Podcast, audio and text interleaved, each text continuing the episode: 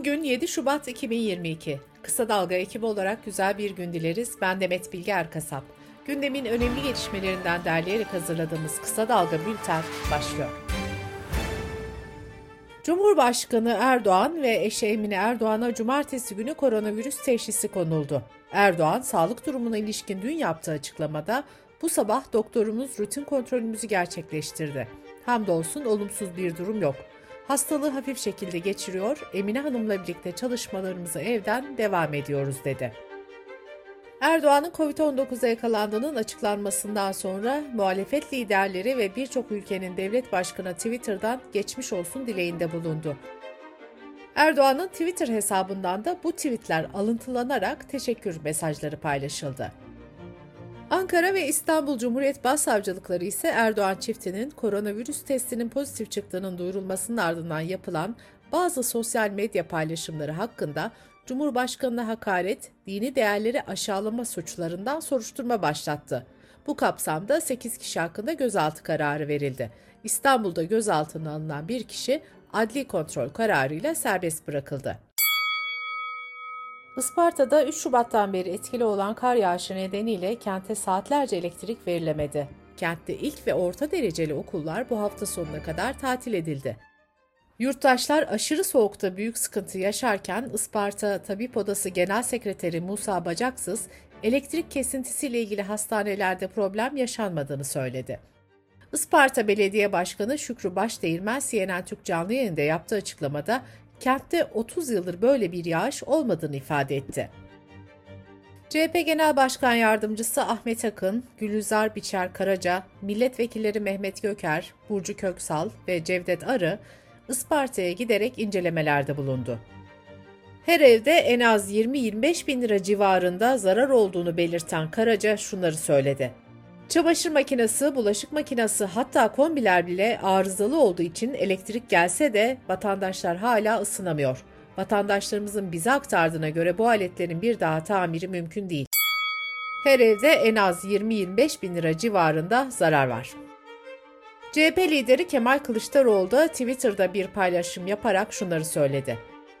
Milletvekillerimiz günlerdir Isparta halkı ile birlikte beceriksiz yönetimin sonucu halk perişan. Yaşanan skandalın sebebi özelleştirilmiş elektrik dağıtımı ve yollar. MHP Genel Başkanı Devlet Bahçeli partisinin Kızılcahamam'daki kampında basın toplantısı düzenledi. Bahçeli'nin hedefinde CHP ve Millet İttifakı vardı. CHP'nin etnik köken, cinsel yönelim dezavantaj olmaktan çıkarılacaktır şeklindeki pankartına tepki gösteren Bahçeli şöyle dedi. Türkiye'de dezavantajlı olan bir kesim yoktur. Bunun adı bölücülüktür. CHP'nin kalelerine teker teker girip bu partiye oy veren kardeşlerimize gerçekleri anlatacağız. Bahçeli, ABD'nin yenip Ankara Büyükelçisi'nin İmamoğlu'nu ziyaretinde eleştirerek şöyle devam etti. 26 Ocak'ta Sayın Cumhurbaşkanı'na güven mektubu sunmuştur. 31 Ocak'ta İstanbul Büyükşehir Belediye Başkanı ziyarete gitmiştir. Bu ziyaret sorgulanmaya açık bir tercihtir. Ayağının tozuyla koşa koşa İmamoğlu'na gitmesi zarfsız bir mesajdır. Güçlendirilmiş parlamenter sistem çalışmasını Aralık ayı sonu itibariyle tamamlayan 6 siyasi partinin lideri ikili buluşmaların ardından ilk kez 12 Şubat'ta ortak bir platformda bir araya gelecek. CHP Genel Merkezi'nden yapılan açıklamaya göre İyi Parti, Saadet Partisi, Demokrat Parti, Gelecek Partisi ve Deva Partisi'nin liderleri 12 Şubat'ta Kılıçdaroğlu'nun daveti üzerine çalışma yemeğinde bir araya gelecek. BBC Türkçe'den Ayşe Sayın'ın aktardığına göre bu buluşma hem güçlendirilmiş parlamenter sistem çalışmasının kamuoyuna duyurulma takvimi hem de seçimlere dönük bundan sonra izlenecek yol haritasının ele alınacağı ilk toplantı olacak. Covid-19 gelişmeleriyle bültenimize devam ediyoruz. Sağlık Bilimleri Üniversitesi'nden doçent doktor Faruk Özgör, Covid geçiren erkeklerin sperm parametrelerinin bozulduğunu söyledi. Aşının önemine dikkat çeken Özgör şöyle konuştu.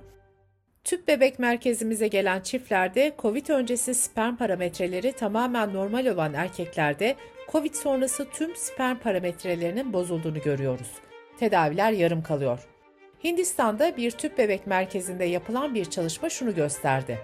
Hastaların %40'ında sperm bozulmaları kalıcı hale gelmiş. Yani bu hastalarda kısırlık kalıcı olmuş. Avusturya'da cumartesi gününden itibaren 18 yaşından büyük yetişkinlere aşı olma zorunluluğu yürürlüğe girdi. Hamileler ve sağlık durumu uygun olmayanlar istisna tutuldu. Mart ayı ortasından itibaren vatandaşların aşı zorunluluğuna uyup uymadıkları kontrol edilecek. Aşı olmayanlara 600 ila 3600 euro arasında ceza kesilebilecek. Amerika'da COVID-19 tespit edilenlerin sayısı 24 saatte 359.837 artışla 76 milyon 354 bini geçti. John Hopkins Üniversitesi'nin derlediği verilere göre virüs nedeniyle 4011 kişi daha öldü ve salgındaki toplam ölü sayısı 900 bini aştı. Sırada ekonomi haberleri var. Türkiye'de vatandaşların icra dairelerindeki dosya sayısı 22.9 milyona ulaştı. 1 Ocak-4 Şubat arasında yeni gelen dosya sayısı geçen yılın aynı dönemine göre %27.5 arttı. Şirketin düşük zam önerisine karşı protestoya başlayan yemek sepeti kuryelerinin eylemi devam ediyor. Beşiktaş Belediyesi işçilerle dayanışmak için yemek sepeti sponsorluğunda gerçekleşmesi planlanan hadise konserini iptal etti. Türk İş Genel Başkanı Ergün Atalay da motosikletli kuryelere destek verdi. Kuryelerin sendikalaşmasının önündeki engellerin kaldırılmasını isteyen Atalay, esnaf kurye modeli en güvencesiz çalışma biçimidir. İşletmeler çalışanların taleplerini karşılamalıdır dedi. Zorunlu trafik sigortası fiyatlarında 1 Şubat itibariyle yeni tarife belirlendi. Bu kapsamda otomobillerde birden 7'ye kadar olan her basamak için azami prim tutarları da ilan edildi. Otomobilde en yüksek trafik sigortası tavanı 5592 lira, en düşük ise 1103 lira oldu. Trafik sigortası yaptırmamanın cezası ise 169 lira. Bu ceza 15 günde ödenirse 125 indirimle tutar 147 liraya düşüyor. Çevre, Şehircilik ve İklim Değişikliği Bakanı Murat Kurum, İller Bankası eliyle belediyelerin iklim dostu projelerine 2022 yılında 37 milyar lira kaynak aktaracaklarını ve belediyelere çevreyi kirletmeyen, vatandaşın sağlığına zarar vermeyen elektrikli ve hibrit motorlu araç hibe edeceklerini söyledi. Dış politika ve dünyadan gelişmelerle kısa dalga bültene devam ediyoruz. Rusya-Ukrayna gerilimi dünya gündeminin ilk sırasındaki yerini koruyor. ABD istihbarat teşkilatlarının açıklamasına göre Rusya 110 bin askeri Ukrayna sınırına gönderdi. Amerikalı yetkililer Şubat ortasına kadar 150 bin Rus askerinin işgal için hazır edilebileceğini öne sürdü. New York Times gazetesine konuşan üst düzey Amerikan hükümet temsilcileri Rusya'nın işgale girişmesi halinde Ukrayna'da 25 ila 50 bin sivilin öleceğini açıkladı. Belarus Devlet Başkanı Lukashenko, Rusya Devlet Televizyon Radyo Kurumu'na yaptığı açıklamada Ukrayna'nın bizimle savaşamayacağı çok net. Olası bir savaş en fazla 3-4 gün sürer dedi. Ukrayna'da bir mahkeme Lenin ve Stalin'den alıntı yapan bir kişiye hapis cezası verdi. Bu kişi iki sene içinde aynı suçu işlemesi durumunda hapse girecek. Ukrayna'da yürürlükte olan bir yasaya göre komünizm sembolleri yaydığı ya da komünizm propagandası yaptığına karar verilen kişilere 5 ila 10 yıl arası hapis cezası verilebiliyor. Söz konusu yasa, Sovyet devlet yetkililerinin isimlerini taşıyan şehir ve sokakların isminin değiştirilmesini de içeriyor. Komünizmden arınma yasası olarak bilinen bu düzenleme kabul edildiği 2015'te Ukrayna'da büyük tartışmalara sebep olmuştu. İngiltere monarşisinin en uzun süre tahtta kalan ismi 2. Elizabeth dün itibariyle tahta oturuşunun 70. yılını devirdi. 2. Elizabeth babası 6. George'un 1952'de hayatını kaybetmesiyle tahta oturmuştu.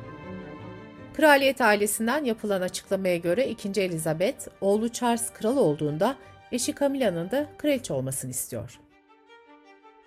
Amerika'da 7 Ocak'ta domuz kalbi nakledilen David Bennett'in durumunun iyi olduğu açıklandı. Bilim insanları bu durumu dev başarı olarak yorumladı. Ölümcül bir kalp rahatsızlığı olan 57 yaşındaki David Bennett, genetik olarak değiştirilmiş bir domuz kalbi nakledilen ilk insan olmuştu. Deneysel olan uygulama beraberinde etik problemleri ve hayvan hakları konularını da gündeme getirmişti. Hayvandan insana organ nakli araştırmaları 1980'lerden beri sürdürülüyor. Metabolizma bakımından insana yakın olmaları sebebiyle domuzlar donör olmaya son derece yatkın görülüyor. Bültenimizi kısa dalgadan bir öneriyle bitiriyoruz. İstanbul Büyükşehir Belediye Başkanı Ekrem İmamoğlu'nun yemek görüntülerinin servis edilmesinden sonra Bebese sistemi yeniden gündemde. Ersan Atar, Mobese'nin neleri nasıl görmediğini olaylar üzerinden ve bu olaylara ilişkin davaları takip eden avukatlar Kazım Bayraktar, Deniz Özbilgin ve Sedat Çınar'la değerlendiriyor. Kısa Dalga.net adresimizden ve podcast platformlarından dinleyebilirsiniz. Gözünüz kulağınız bizde olsun. Kısa Dalga Medya.